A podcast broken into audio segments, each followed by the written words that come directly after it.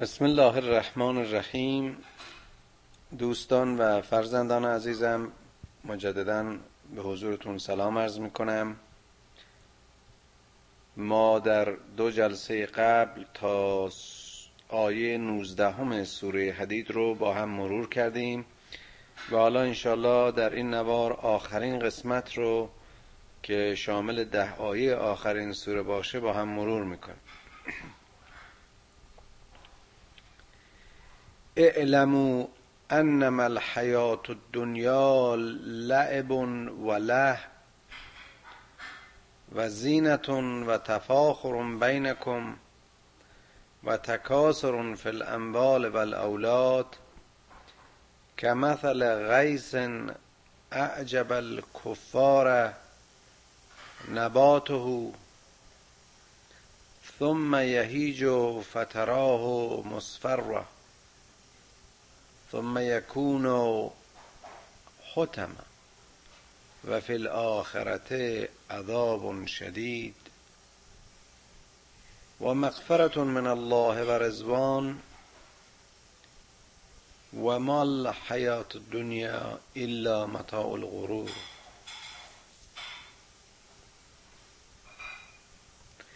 بدانید که زندگی این دنیا لحو و لعب است.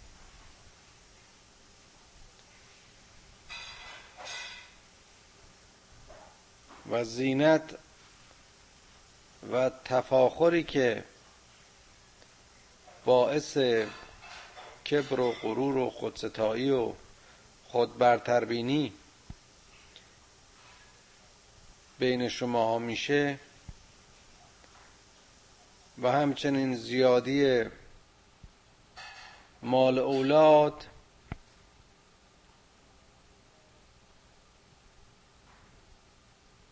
به مسابه ریزش سریع باران است که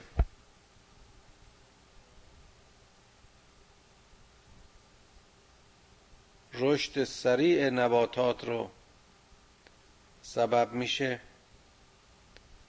به نوی که هر کشتکاری یا برزگری و در معنی دیگر هر کافر دنیا پرستی به شگفت و تعجب وامی داره.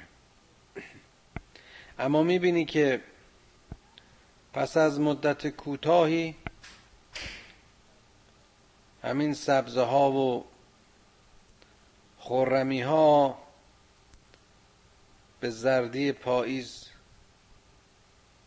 و خشکی و بیبرگی و بیباری تبدیل میشه. و نهایتا همون نهال های زیبا و درختان سرسبز تبدیل به هیزم آتش خواهند شد.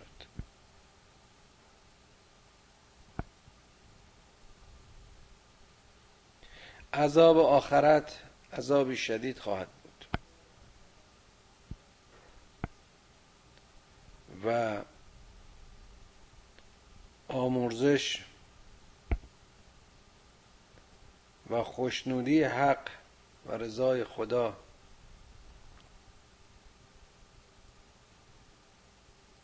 مافوق همه زیبایی ها و ثروت ها و تفاخر هاست بدانید که حیات دنیا زندگی دنیا چیزی جز وسیله و انگیزه غرور و فریب و سرکشی نیست.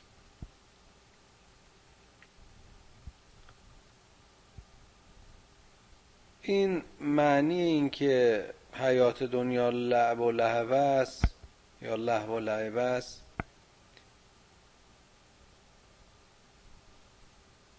اغلب به یک برداشت منفی از زندگی در این دنیا تعبیر شده است. یعنی چون بر حال زندگی در این دنیا لحو و لعبه است پس نباید آلوده شد و نباید ارزشی برای این زندگی قائل شد. اینکه به هر حال نتیجهش بازیچه و لحو و عیاشی است. چه ارزشی داره؟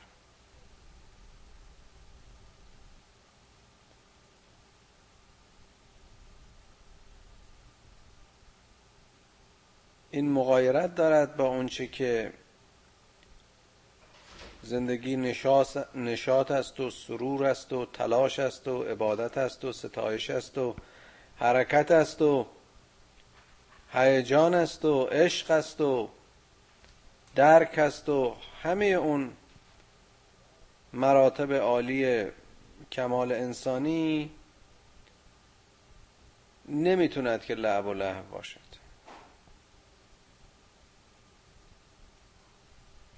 اما به بیانی می‌تواند جز لعب و لعب چیزی نباشد. اون وقتی است که زندگی هدفی درش نباشد. وقتی که زندگی فقط به زندگی حیوانی محدود شده باشد. یعنی انسان مثل هر حیوان دیگری فقط فکر چریدن و خوردن و عیاشی کردن باشد. بله در این صورت زندگی لحو و لعبی بیش نیست. اما زندگی مؤمنین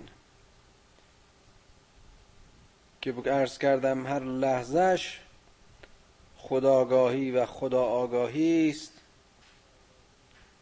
و تلاش است به سوی کمال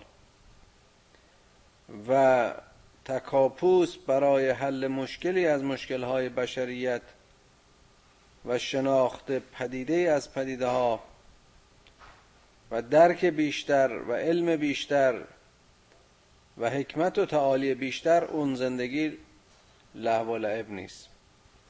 هر لحظه ای که خارج از این نوع تلاشی و تکاپو مصرف بشود اون لحو و لعب است. دنیا سراسر طبیعت خود زینت است و زیبایی است.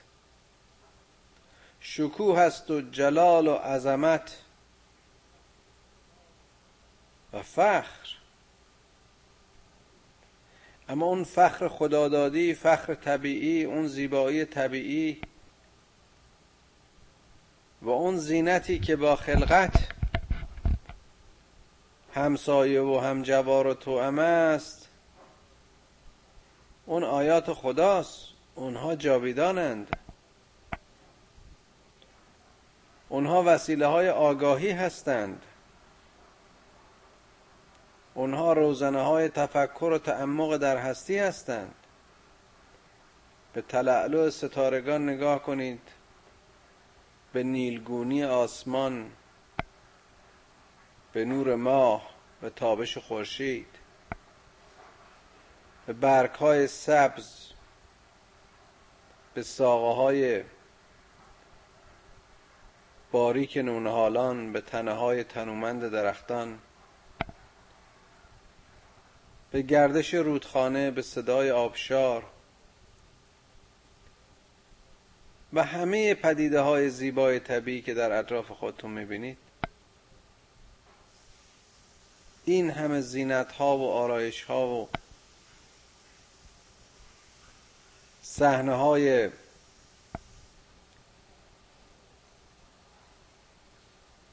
روح بخش طبیعی اینها تا وقتی بشر متعلق به خودش نمی‌دونه و احساس مالکیت و برتری بر دیگری رو در خودش احساس نمی‌کنه هر کسی از اینها بهرهمند بهره می‌گیره و لذت می‌بره و نتیجتا با توجه به این زیبایی ها به زیبایی و حسن پروردگار متوجه و متذکر میشه اما اگر این زینت ها و زیبایی ها به صورت مالکیت هایی در اومد که اونها باعث برتری گروهی بر گروه دیگر شد حالا چه به صورت مال باشد چه به صورت اولاد باشد که او هم بر حال شکلی از مال و تولیدات بشره. اون وقت است که این مثل درش صادق است. مثال رویش سبزه ها و گیاه ها به وسیله یک باران موقت و یا در شکل کلیتر گردش بهار و پاییز. این بیدوامی و خزان پذیری این بهار موقت و تبدیل اون نهال های زیبا به هیزم های آتش. در واقع آیه است و نشان و تذکری است برای ما که بفهمیم چطور ممکن است که نهایت و عاقبت چیزی که روزی موجب نشاط و صفا و زینت و تفاخر و زیبایی است. روز دیگر باعث زردی و افسردگی و بیحاصلی و غم و نهایتا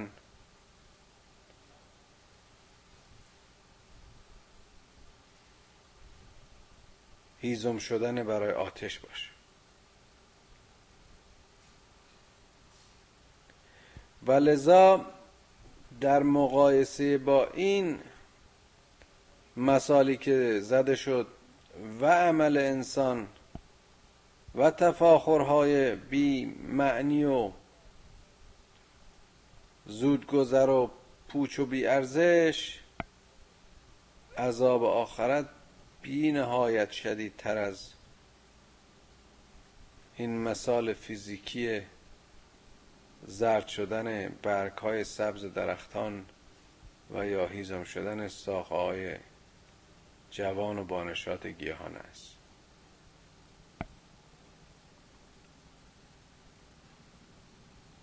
تصورش رو بکنید انسانی که می‌تونسته در مسیر خدا و در سرات مستقیم با نیت قربت الله به سوی الله در کمال و تکامل باشد و زندگی رو آغاز و به سر ببره که این زندگی در نهایت پربار و جاویدان و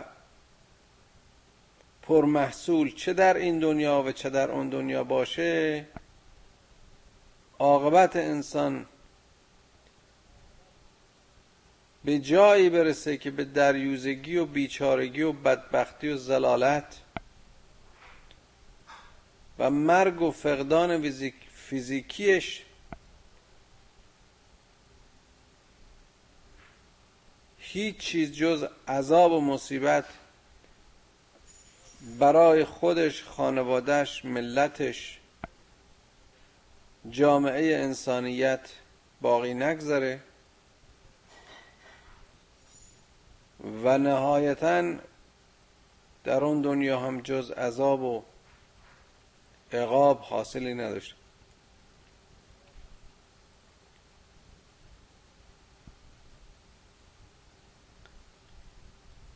مغفرت و رضایت خدا بخشش و رضایت خداست که باید هدف و اصول عمل مؤمن باشه. اگر رضای خدا رو انسانی در نظر داشته باشد خواه ناخواه رضایت بشر را در دل خود خواهد داشت در دل اون تمنا خواهد داشت. اما اگر حتی رضایت هم و انسان هدف باشد اما خدا فراموش شود یعنی اون نیت خدایی و قصد قربتا الله وجود نداشته باشد در اون عمل خیر باید شک کرد. در اون کار برای مغفرت باید تردید کرد. و خدا رو خیلی راحت میشه راضی کرد. رضایت خداوند بسیار سهل به دست می آید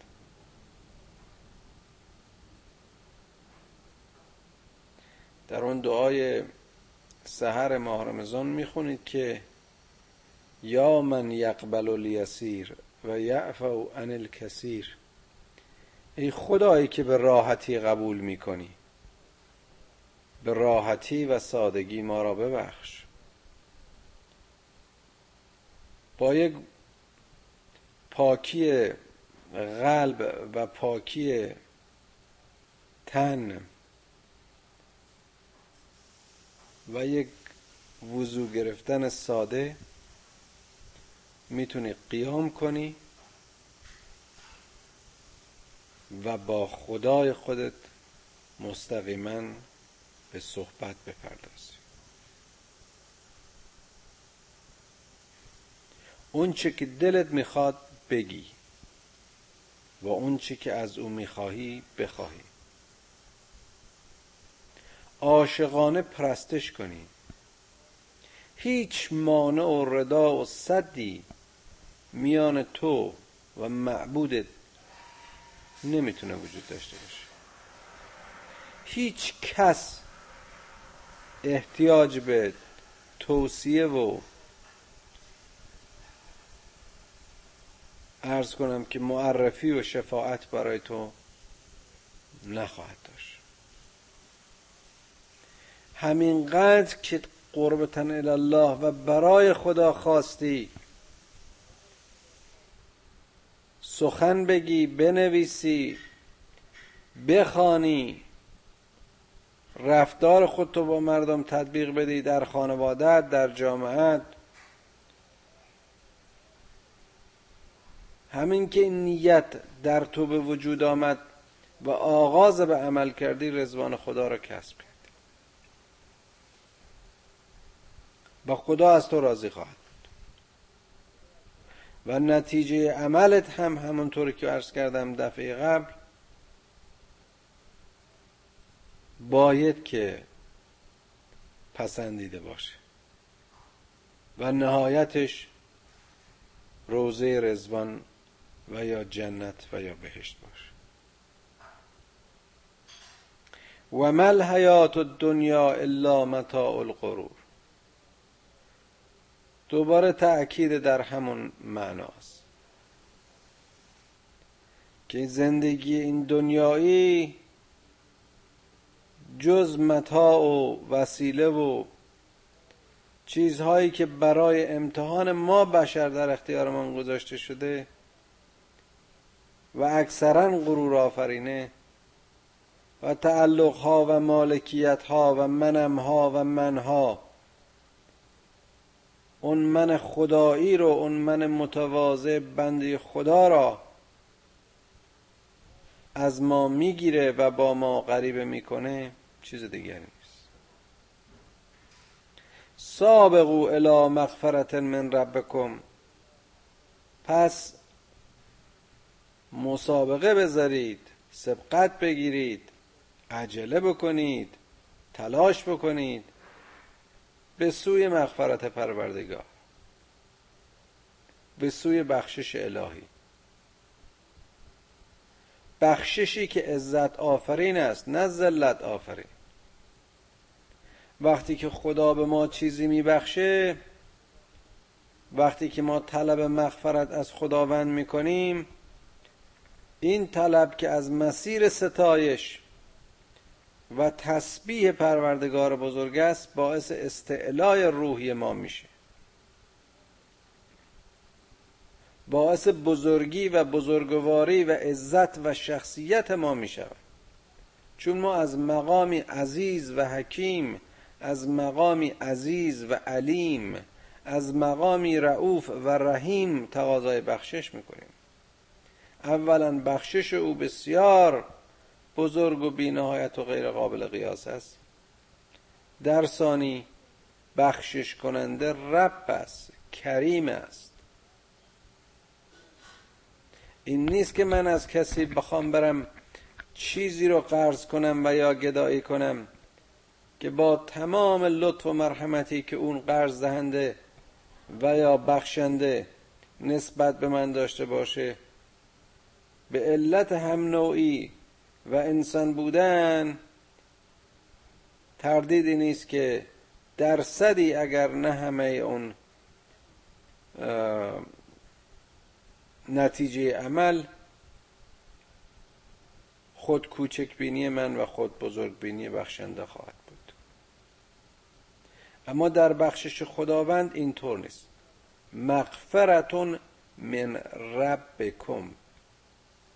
اینجا از میان همه صفات خداوند صفت رب رو انتخاب کرده.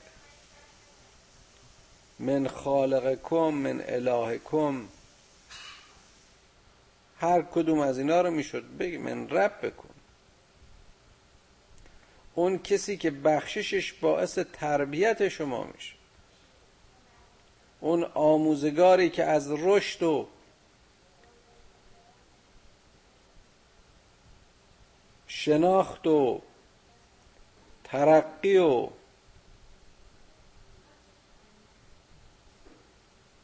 آموزش اون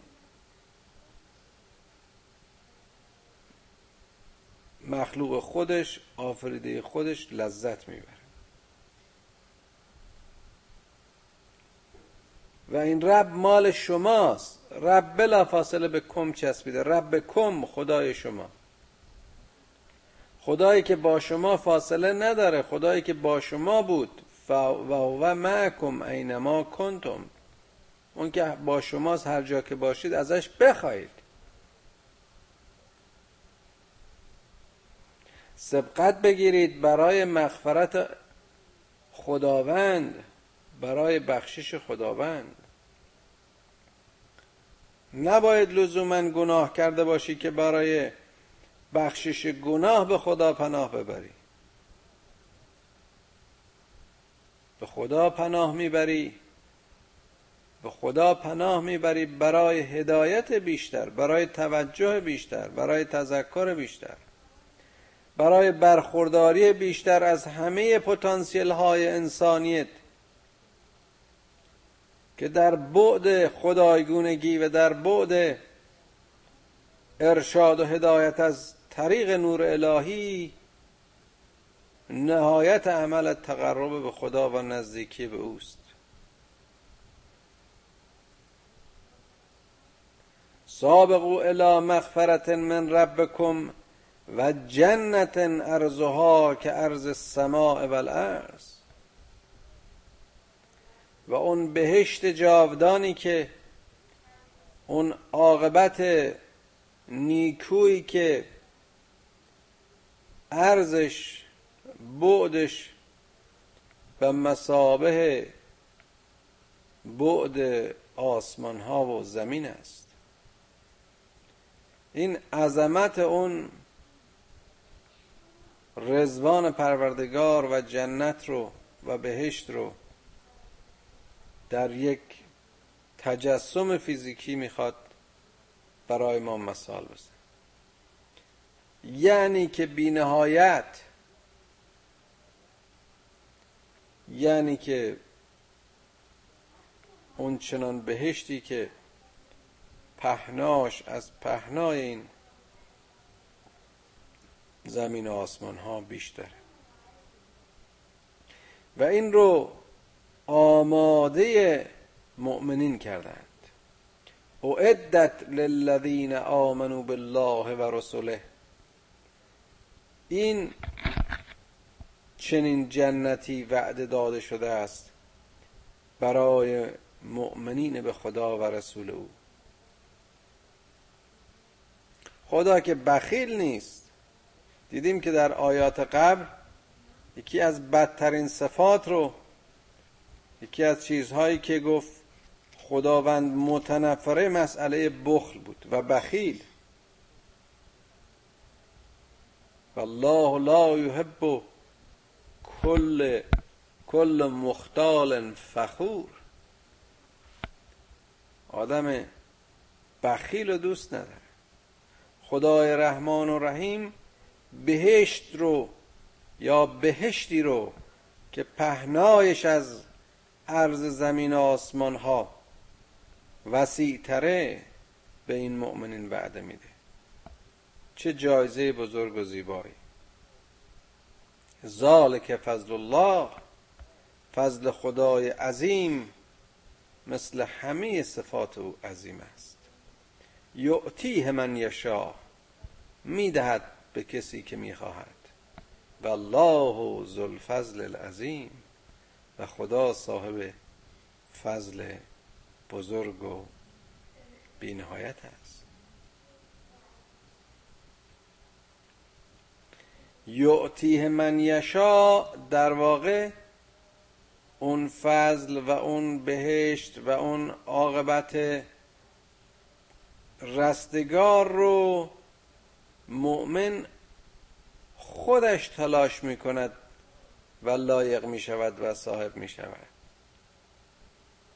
اما همین که مؤمن در راه ایمان گام بر می و از سرات مستقیم منحرف نمی شود و خدای آگاهی همونطور که گفتم ذکر اوست اندیشه اوست دغدغه اوست این اون چیزی است که خداوند به مؤمن هدیه می‌کنه.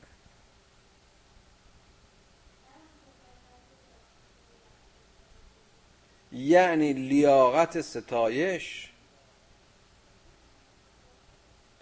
یعنی لذت درک و نیایش.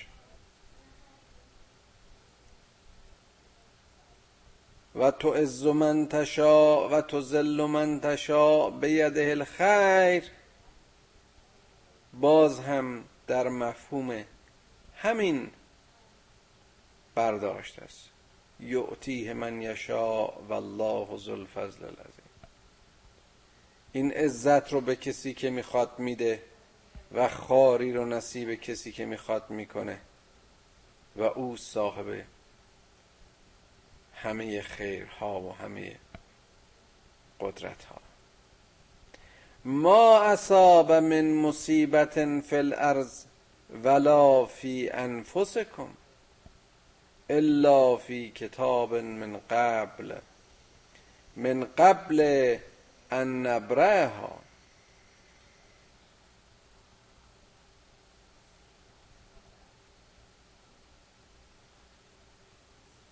هر مصیبت و سختی و فلاکتی که در این زمین به سر شما میاد حاصل عمل و نفس خود شماست.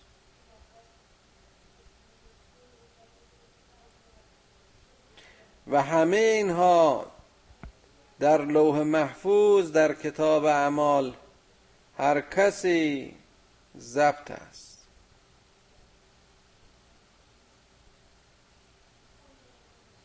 کردار و رفتار ماست که نتیجه هاش به صورت این مشکلات و گرفتاری ها و دردسرها و بدبختی ها برای خود ما صادر میشه. و خودمون رو گرفتار می‌کنه خدایی که رب است کریم است رحیم است.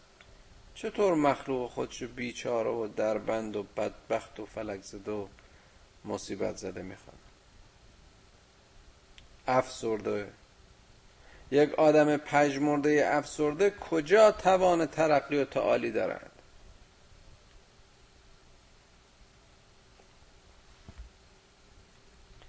این از مهربانی خدا به دور است که بنده خودش رو عاجز و از پای افتاده و درمانده و گرفتار ببینه. اما به میزانی که این آفریده, آفریده از مسیر آفریدگار منحرف می شود و از سرات مستقیم دور می ماند شانس خطا و گناه و گرفتاری و مصیبتش بیشتر می شود و همه این اعمال در لوح محفوظ خدا ضبط است. تردیدی نیست که اگر حساب و کتابی خواهد بود باید در جایی این اعمال و رفتار ضبط و محفوظ باشه.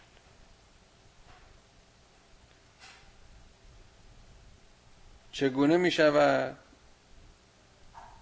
میلیون ها سال انسان ها بودند و میلیون ها سال خواهند آمد و معلوم نیست که آخر جهان کی باشد.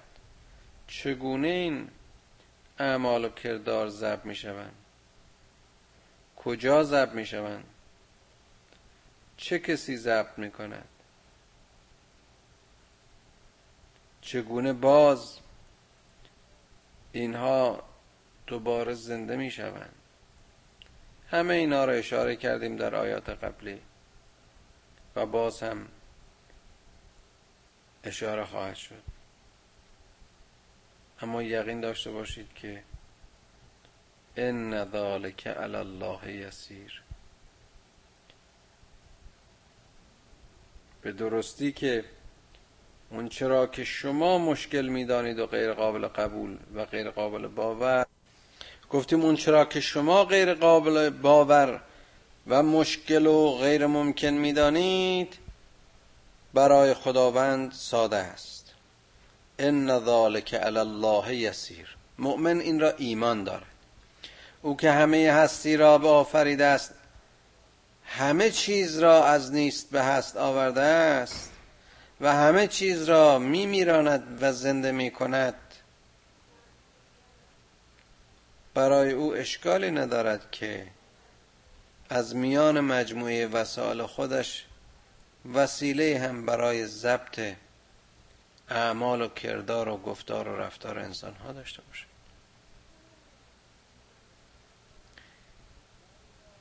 لکی لا علی ما فاتکم ولا تفرحوا بما آتاکم والله لا يحب كل مختال فخور. لذا وقتی چیزی رو از دست می‌دهید دلتنگ نشوید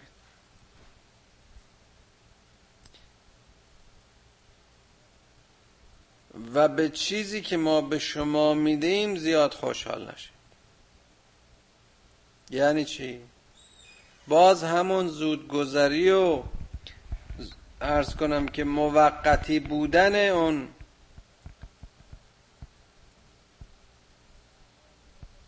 اعمال ما در این دنیاست و دستاوردهای ماست و حالات و کیفیات ماست.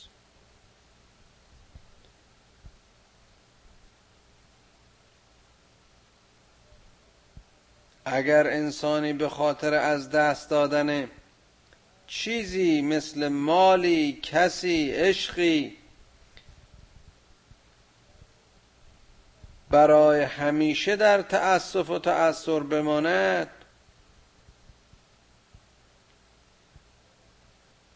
چه نوع راندمان مثبتی می‌تواند داشته باشد؟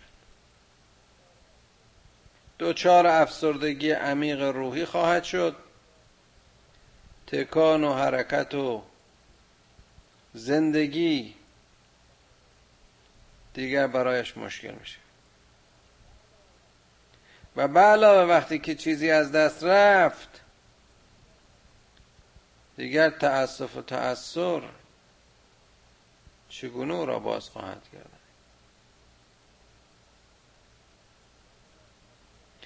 ولا تفرحو به ما آتاکم باز هم به اون معنی است. باز هم خیلی خوشحال نشید به اون چیزی که حالا به دست آوردید. چون همین به اصطلاح خوشحالی هم ممکن است دیرپا نباشد. و چه بسا اونچه که باعث خوشحالیتان شده است و یا چیزی که از دست دادید و موجب تأثیرتون شد هر دو در کیفیت و در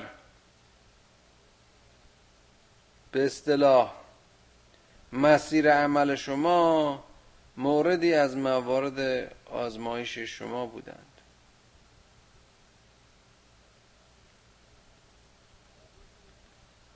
تا ببینید با کدام یک از این آزمایش ها وقتی روبرو می‌شوید ممکن است از مسیر خودتون منحرف بشید. چه در زمان تأثیر و افسردگی نفی خدا و خلقت و آفریده و آفریدگار ممکنه بکنید چقدر هستند کسانی که فکر می‌کنند که مثلا خدا این عزیزشون رو ازشون گرفت. خدا این چنین براشون خواست که به بیچارگی و بدبختی افتاده.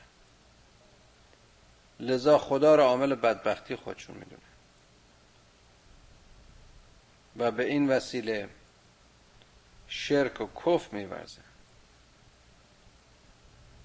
و خودشون رو از خدا جدا می‌کنه. معکوسش چقدر کسانی هستند که برخورداری هاشون رو ثروت هاشون رو و داده هاشون رو چنان به تعلق خودشون و تلاش خودشون نسبت میدن و خوشحال و سرحالن که در اوج خوشحالی خدا را از یاد می‌برن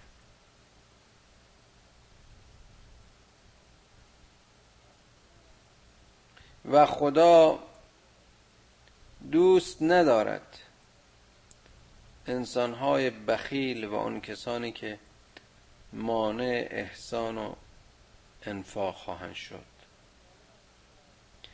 جالب است که در مطالعه قرآن وقتی از شخصی یا کسی یا حالتی صحبت می شود که احتیاج به توضیح و تشریح دارد خود قایه بعدی معمولا بلا فاصله اون کس و یا اون شخص و یا اون حالت و یا موقعیت رو توضیح می‌دهد.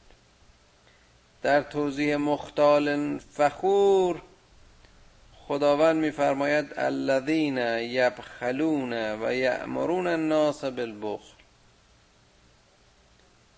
این کسانی هستند که هم خودشون بخل میورزند و هم اینکه سایرین رو وادار می‌کنن که اونچنون عمل کنه نه خود انفاق می‌کنن و نه مردم رو به انفاق تشویق می‌کنن. و یا بالاتر از اون مردم رو هم از انفاق من می‌کنن. گفتیم هرچی که در این دنیا در اختیار ما هست امانت های الهی است. جان فکر اندیشه و علم حکمت ثروت اولاد. هر چرا که می‌تواند جنبه تعلقی داشته باشد میراث بر نهایش خداست. ولله میراث السماوات و الارض همه اینها را به صورت امانت برای مدتی در اختیار ما گذاشته. یکی بیشتر یکی کمتر. حالا اگر کسی در بخشش سهمی از این امانات به اونهایی که از این اور به این مقدار بهره نبودن خودداری می‌کنند و بخل میورزد در واقع مال خدا را به بنده خدا روا ندارد و خدا چنین افرادی رو دوست نداره. و من یتوله فان الله هو الغنی الحمید.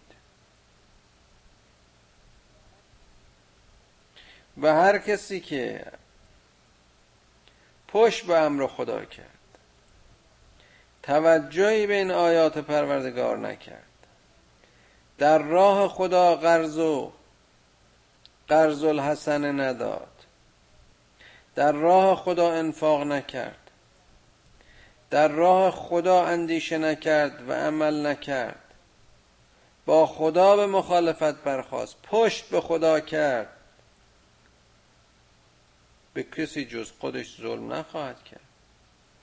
فان الله هو الغنی الحمید به درستی که به یقین که خداوند دارای سرشارترین ثروت هاست او غنی است. ثروتی بیش از آنچه که در فهم و گنج شما که فقط ذره از این مالکیت ها و به اصطلاح دارایی های هستی رو در اختیارتون دارید. ثروت خدا با چنین ثروت های قابل قیاس نیست. و او غنی حمید است. او صاحب ثروت و بینیازی ستود صفت پسندیده. او ثروتمند منفور نیست. او کسی نیست که مثل انسانها ثروت شو از طریق ظلم و تعدی و بخل و جور و حق کشی و ضعیف کشی به دست آورده باشه او صاحب همه هستی است او صاحب همه آلات ثروت است. او صاحب و عامل همه انگیزه ها و های تولید است. او دارای همه هستی است. در همه جنبه ها و ظرفیت ها و زیبایی هایش او ثروتمندی نیکو و پسندیده است. لقد ارسلنا رسلنا بالبینات و انزلنا معهم الكتاب والمیزان لیقوم الناس بالقسط. این پیامبران آمدند با این آیات آشکار و دلائل روزن و روشن و مبرهن با کتاب هایی که مثل نور ظلمات زندگی بشر رو با آیات و محکماتش روشن می‌کرد. این کتاب مشخص و میزان میان درستی و نادرستی و یا حق و ناحق ترازویی که سنجش نیکی و حق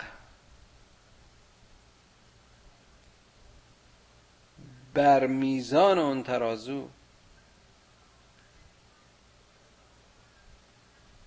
برای مردم به عنوان شاهد و گواه. برای اینکه مردم رو هدایت بکنه و دعوت به هدایت پروردگار بکنه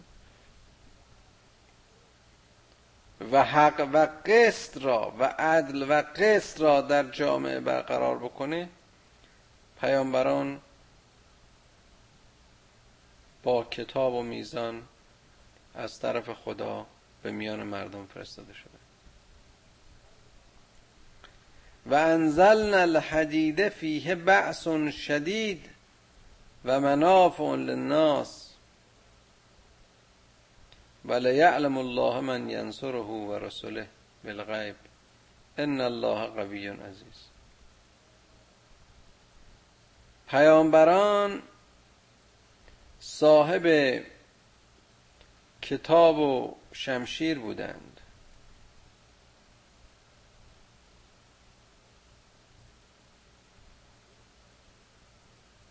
حدید گفتیم به معنی آهن و پولاد است.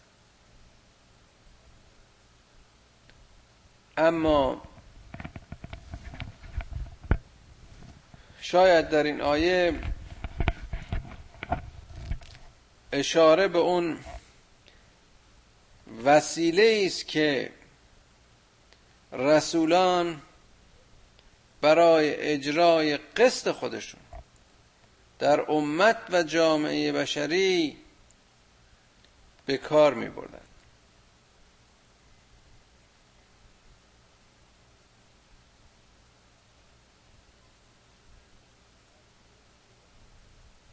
وسیله ای که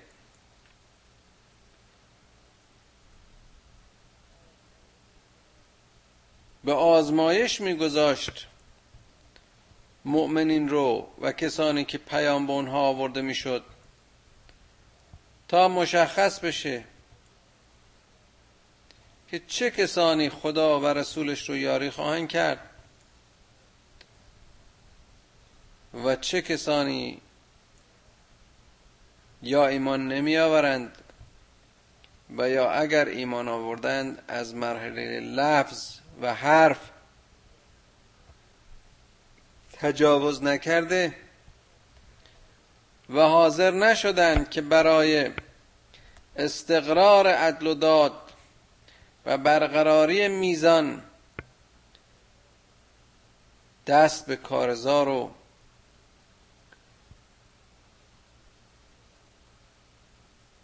به اصطلاح دفاع از حق و یاری رسول بزنن.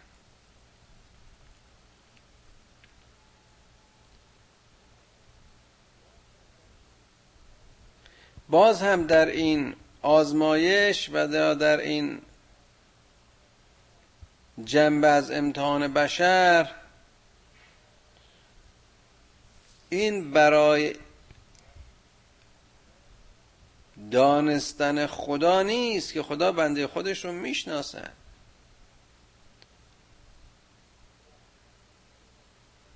لیعلم الله من ینصره و رسوله یعنی این مردمی که پیرو رسول شدن این مردمی که ایمان آوردن این مردمی که باید ایمان بیاورن اینها بفهمند کیان چه کسانی هستند که رسول و یا خدا رو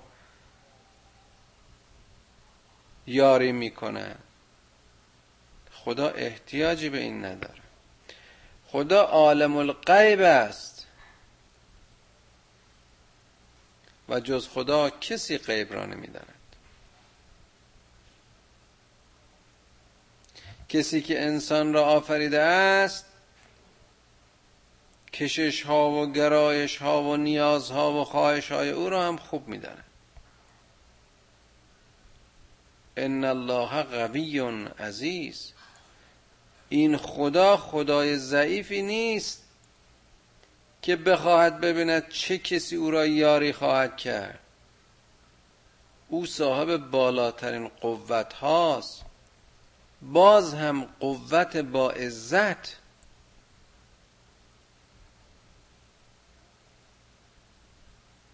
نه فقط قوی فیزیکی قدرت خدا مافوق قدرت های فیزیک است.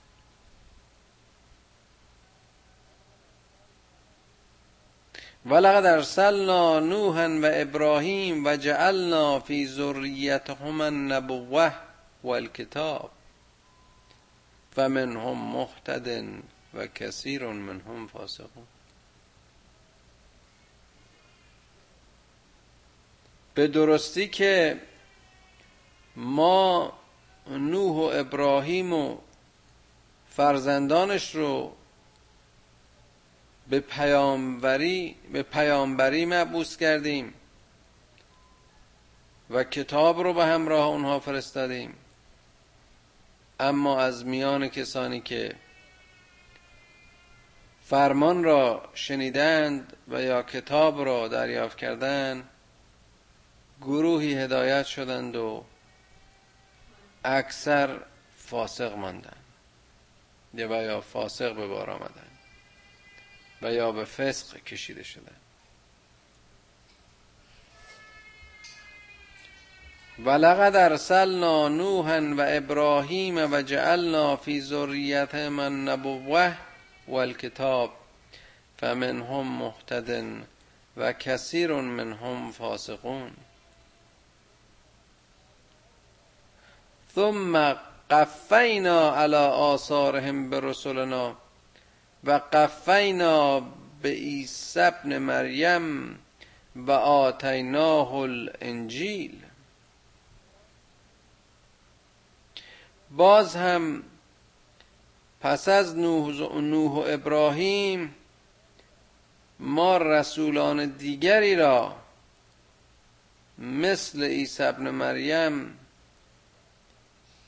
که به او انجیل را عطا کردیم برای رسالت این مردم فرستادیم. و در قلب جعلنا فی قلوب الذین اتبعوه رعفتا و رحمتا و رحبانیتا ابتدعوها. در قلوب این پیروان عیسی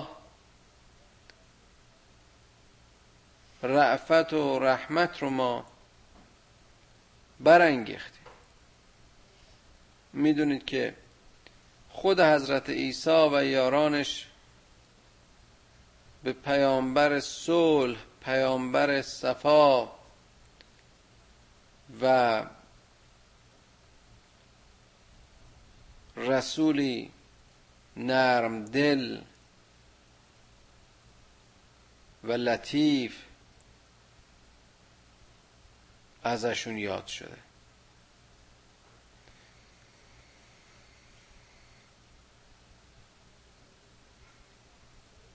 اما اینها یه چیز دیگه را هم خودشون به مسلک و روش خودشون اضافه کردند. که اون رهبانیت بود. تارک دنیا شدن و گوشگیری ما کتبناها علیهم الا ابتغاء رضوان الله.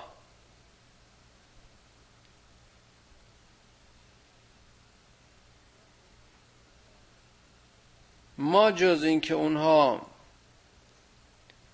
کاری بکنند که رضا و خوشنودی خدا رو با اون مفهوم و اشاره ای که قبلا عرض کردم کسب بکنن چیزی از اونها نخواستیم یا بر اونها تکلیف نکردیم. قطعا به اشاره این است اشاره بر این است که خداوند این گوشگیری و رهبانیت و زجر و شکنجه فردی رو بر اونها تکلیف نکرد. این ابداع خودشون بود. ما رضای خدا را می‌خواستیم. رضای خدا در کوشش است و تلاش است و با مردم بودن است. به درد مردم رسیدن است. نه در خلوت و گوشگیری به خود پرداختن و ترک دنیا کردن. فما روها حق رعایتها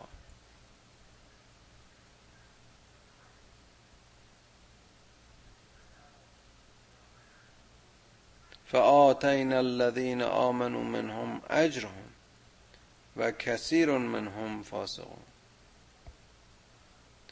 باز هم می‌بینیم که اونها هم اونچنان که باید و شاید رعایت حق رو نکردند اونها هم به اشتباه و گمراهی رفتند عیسایی که رسول و فرستاده ما بود به خدایی و فرزند خدا کشانیدن و پرستیدن. و از یک تاهی و توحید به دور شدن. پس اونها که ایمان به خدا یگانه آوردند و از عیسی پیروی کردند و او را رسول پروردگار دانستند و حمایت کردند جزو ایمان آوردگان واقعی و صاحب اجر خودشون شدن اما باز هم اکثریتی دنبال روی فسق شدن فاسق شدن. یا ایها الذین آمنوا اتقوا الله و آمنوا برسوله. ای مردمی که ایمان آوردید ای کسانی که ایمان آوردید از خدا تقوا پیشه کنید. اغلب ترجمه می‌کنن از خدا بپرهیزید. باز این معنی پرهیز یک معنی منفی است یک مفهوم منفی است. از خدا بترسید هم نیست. خداوند ترس ندارد. خدا را باید شناخت و عشق ورزید و ستود و حمد کرد. اتقوا الله یعنی به یاد خدا باشید. خدا رو ببینید در کنارتون. خدا رو ببینید در خودتون. خدا رو ببینید در اندیشتون. خدا رو ببینید در تمام شعون و رفتار و حرکات زندگیتون. در نیتتون. در هدفتون. و ایمان بیارید به اینکه محمد صلی الله علیه و آله و سلم رسول اوست فرستاده اوست. یعتکم کفلین من رحمته و یجعل لکم نورا تمشون بهی و یغفر لکم. والله غفور رحیم.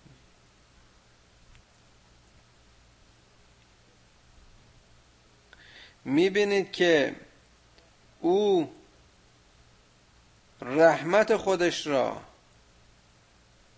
و هدایت خودش را با آوردن نور که اشاره به کلام خدا و قرآن است نصیب شما کرد.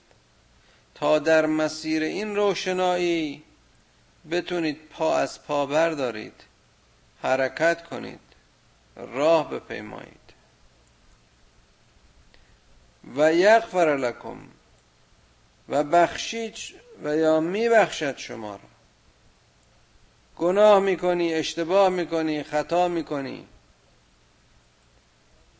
اما وقتی از دریچه تنبه متوجه عمل زشت خودت میشی تصمیم به توبه و استغفار می‌کنی و به درگاه خدا دست نیاز بلند می‌کنی و می‌خوای که خدایا مرا به خاطر گناه کوچک و بزرگم ببخش و توبه می‌کنی؟ او میبخشد تو را. یغفر لکن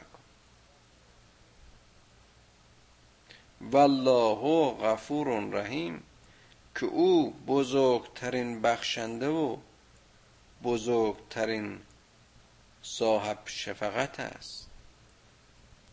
گناه من و شما ممکن است به نظر ما بی نهایت بزرگ باشد که هست. گناه کوچکش هم بزرگ است.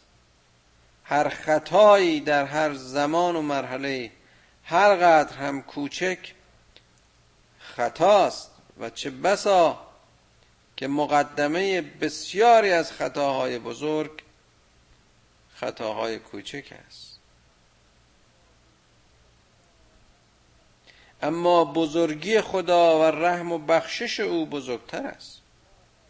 لذا لا تقنطو من رحمت الله. از لطف و کرم و بخشش خداوند ناامید و مایوس نشو.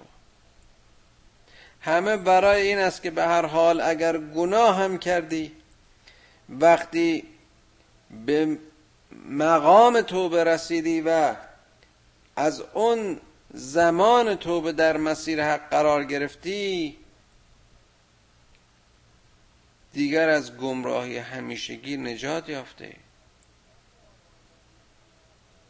و چه بسا با در مسیر حق قرار گرفتن اونچنان اعمال و حرکات و تکاپوهایی و تلاشهایی در زندگی از تو رخ بدهد که حاصل اونها و حاصل پرباری و ثوابی که از این اعمال نتیجه تو خواهد شد در کفه سنجش اعمالت باعث چربیدن کفه خوبی ها خواهد شد. اما اگر دچار یأس و افسردگی و به اصطلاح از دست رفتگی شدی دیگر امکان عمل مثبت از تو ساقط خواهد شد و یا کم خواهد شد. لئلا یعلم اهل الكتاب الله یقدرون على شیء من فضل الله. و ان الفضل بید الله یعطیه من یشاء والله ذو الفضل العظیم و اهل کتاب بدانند که هرگز بر قدرت و شوکت و فضل پروردگار دست بالایی نخواهند داشت قدرت و فضل و بخشش و دانش و حکمت و هرچه هست به دست, اوست به دست خداست. او قوی رحیم است او غفور رحیم است قوی عزیز است علیم حلیم کریم است.